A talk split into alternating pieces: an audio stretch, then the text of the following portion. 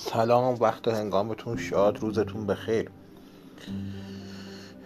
امروز از مغلطه براتون میگم که دائم لغلقه زبان یه مش شارلاتانه به اسم دکتر و پروفسور و فیلسوف و خبرنگار و ژورنالیست و غیره.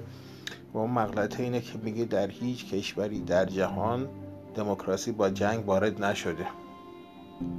آنتونیو گراماشی وضعیتی رو شرح میده که در اون میگه دنیای قدیم مرده. و دنیای جدید نیز هنوز زاده نشده. در این چنین وضعیتی فقط ها هستند که جولان می‌دهند. اگر به وضعیت کشور خودمون در همین روزا نگاهی بکنید به روشنی و به خوبی معنی کلام گرامشی بزرگ را متوجه میشه. جمهوری اسلامی مرده این اواخر مهمان سال قبل گفتم هنوز آلترناتیو جایگزینی هم مستقر نشده. هنوز اصلا معلوم نیست کی به کیه یا کیا هستن. و در این بین جولان هیولاهای درآمده از فاضلاب جامعه رو از همین امید دنیا دانا تا مریم رجبی و حجت کلاشی و تا سلبریت های حکومتی و غیره رو می‌بینید. هر یک به امید بول زدن مردم و کشیدن آنها به بیراه ها و کجراه ها تلاش مستمری دارن می‌کنن. در فقدان این آلترناتیوی که ما صداش می‌کنیم نوین جدید. در این بین دنیای نو چگونه ذات خواهد شد؟ کی متولد میشه و چگونه شکل خواهد داشت؟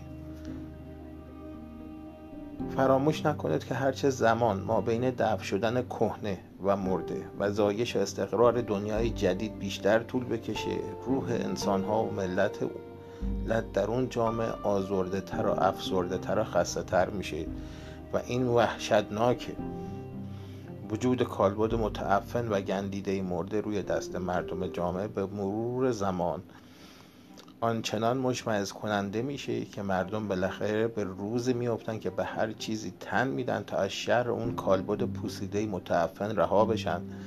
و در این میانه هیچ بعید نیست که دنیای جدید یک موجود ناقص الخلقه مریض بشه که تازه ملت باید چهل پنجاه سال دیگه تلاش کنه تا از شر این جدید متعفن فلج و فشل خلاص بشه. تمام این توضیحات رو گرامشی در همون یه جمله گفته. حال در زمزمه در زمانه ای که جامعه زجر می‌کشه.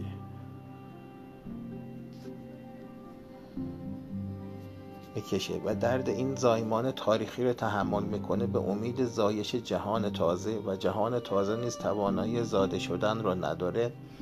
یک ماما یک کاتالیزور یک عامل موجب میشه که این نوزاد یعنی جهان جدید سریعتر و بهتر و راحتتر پا به عرصه وجود بگذاره و اتفاقا جنگ یکی از مهمترین کاتالیزور هاست جنگ می‌تونه به سرعت کالبد متعفن و پوسیده رو به یه دنیای کهنه و مرده رو به گور بسپاره و به زایش دنیای نو کمک کنه.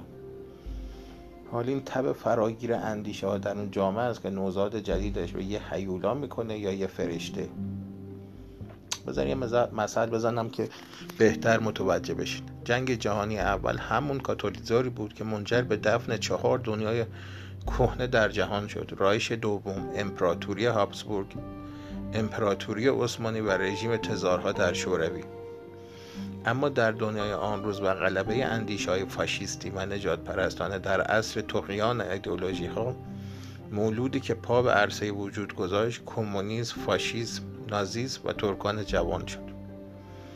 20 سال بعد با وقوع جنگ جهانی دوم این بار در کشورهایی که شکست خورده و اشغال شده بودند این ملت ها بودند که سرخورده از طفلی که تبدیل به هیولا شد به دنبال دموکراسی رفتند و جهان جدید را با دموکراسی و حقوق انسان آفریدند. اما این مهم امکان نداشت محقق باشه. اگر آلمان و اتریش و ژاپن به اشغال قدرت های پیروز در نمی چرا که خصیصه ذاتی فاشیست و نازیست دادن امتیاز و عقب نشینی در مقابل ملت نبود. چهل و پنج سال بعد کمونیست نیز در مقابل دموکراسی زانو زد. اما کشورهای رها شده از قید و بند کمونیسم هر کدام به راهی رفتند. در حالی که کشورهای اروپای شرقی به سوی دموکراسی رفتند کشورهای جدا شده از خود شوروی و روسیه فدراتیو به سمت استقرار حکومتهای امنیتی یا دیکتاتوری های پلیسی و امنیتی رفتند. برگردم به مبلغ مغلطه بزرگ اساتید بی سواد و بدسواد سیاسی و فلسفی. جنگ یکی از بزرگترین کاتالیزورهایی که می‌تونه ملت ها رو به سمت استقرار دموکراسی و آزادی رهنمون بشه.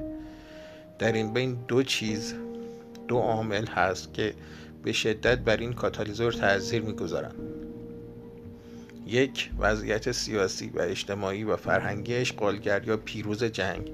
دو وضعیت روحی و اعتقادی مردم و کشور اشغال شده.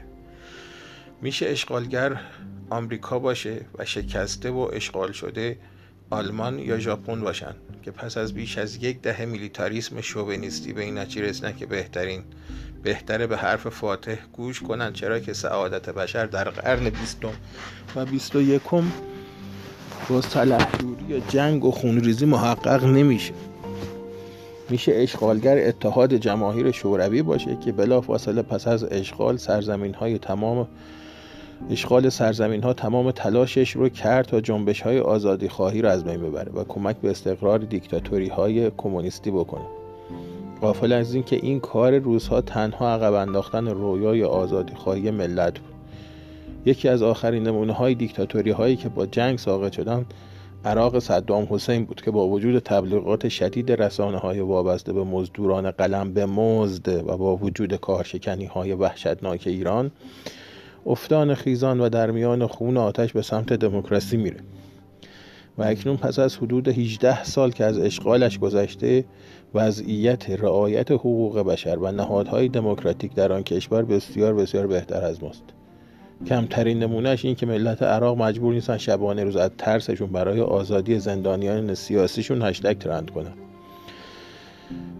چرا که همین دولت های ضعیف و دارای عمر کوتاه در عراق به بازی دموکراسی دن دادن و وجودشون بازتاب خواست مردم عراق.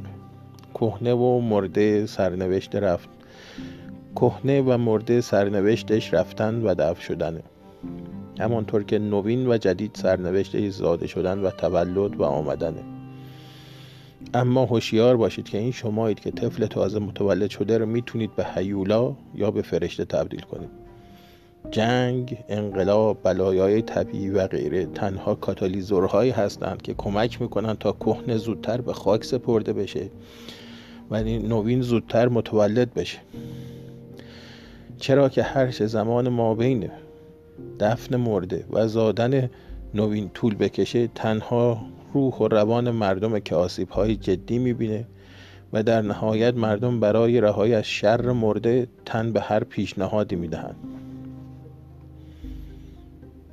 این حکومت مهر 98 مرد و تا امروز جنازش رو دست مردم مونده و تعفنش آنچنان روح ملت رو آزار میده که دیگه داره حوصله ها رو سر می‌بره.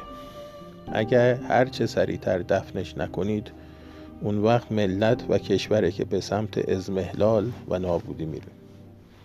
روز بر شما خوش.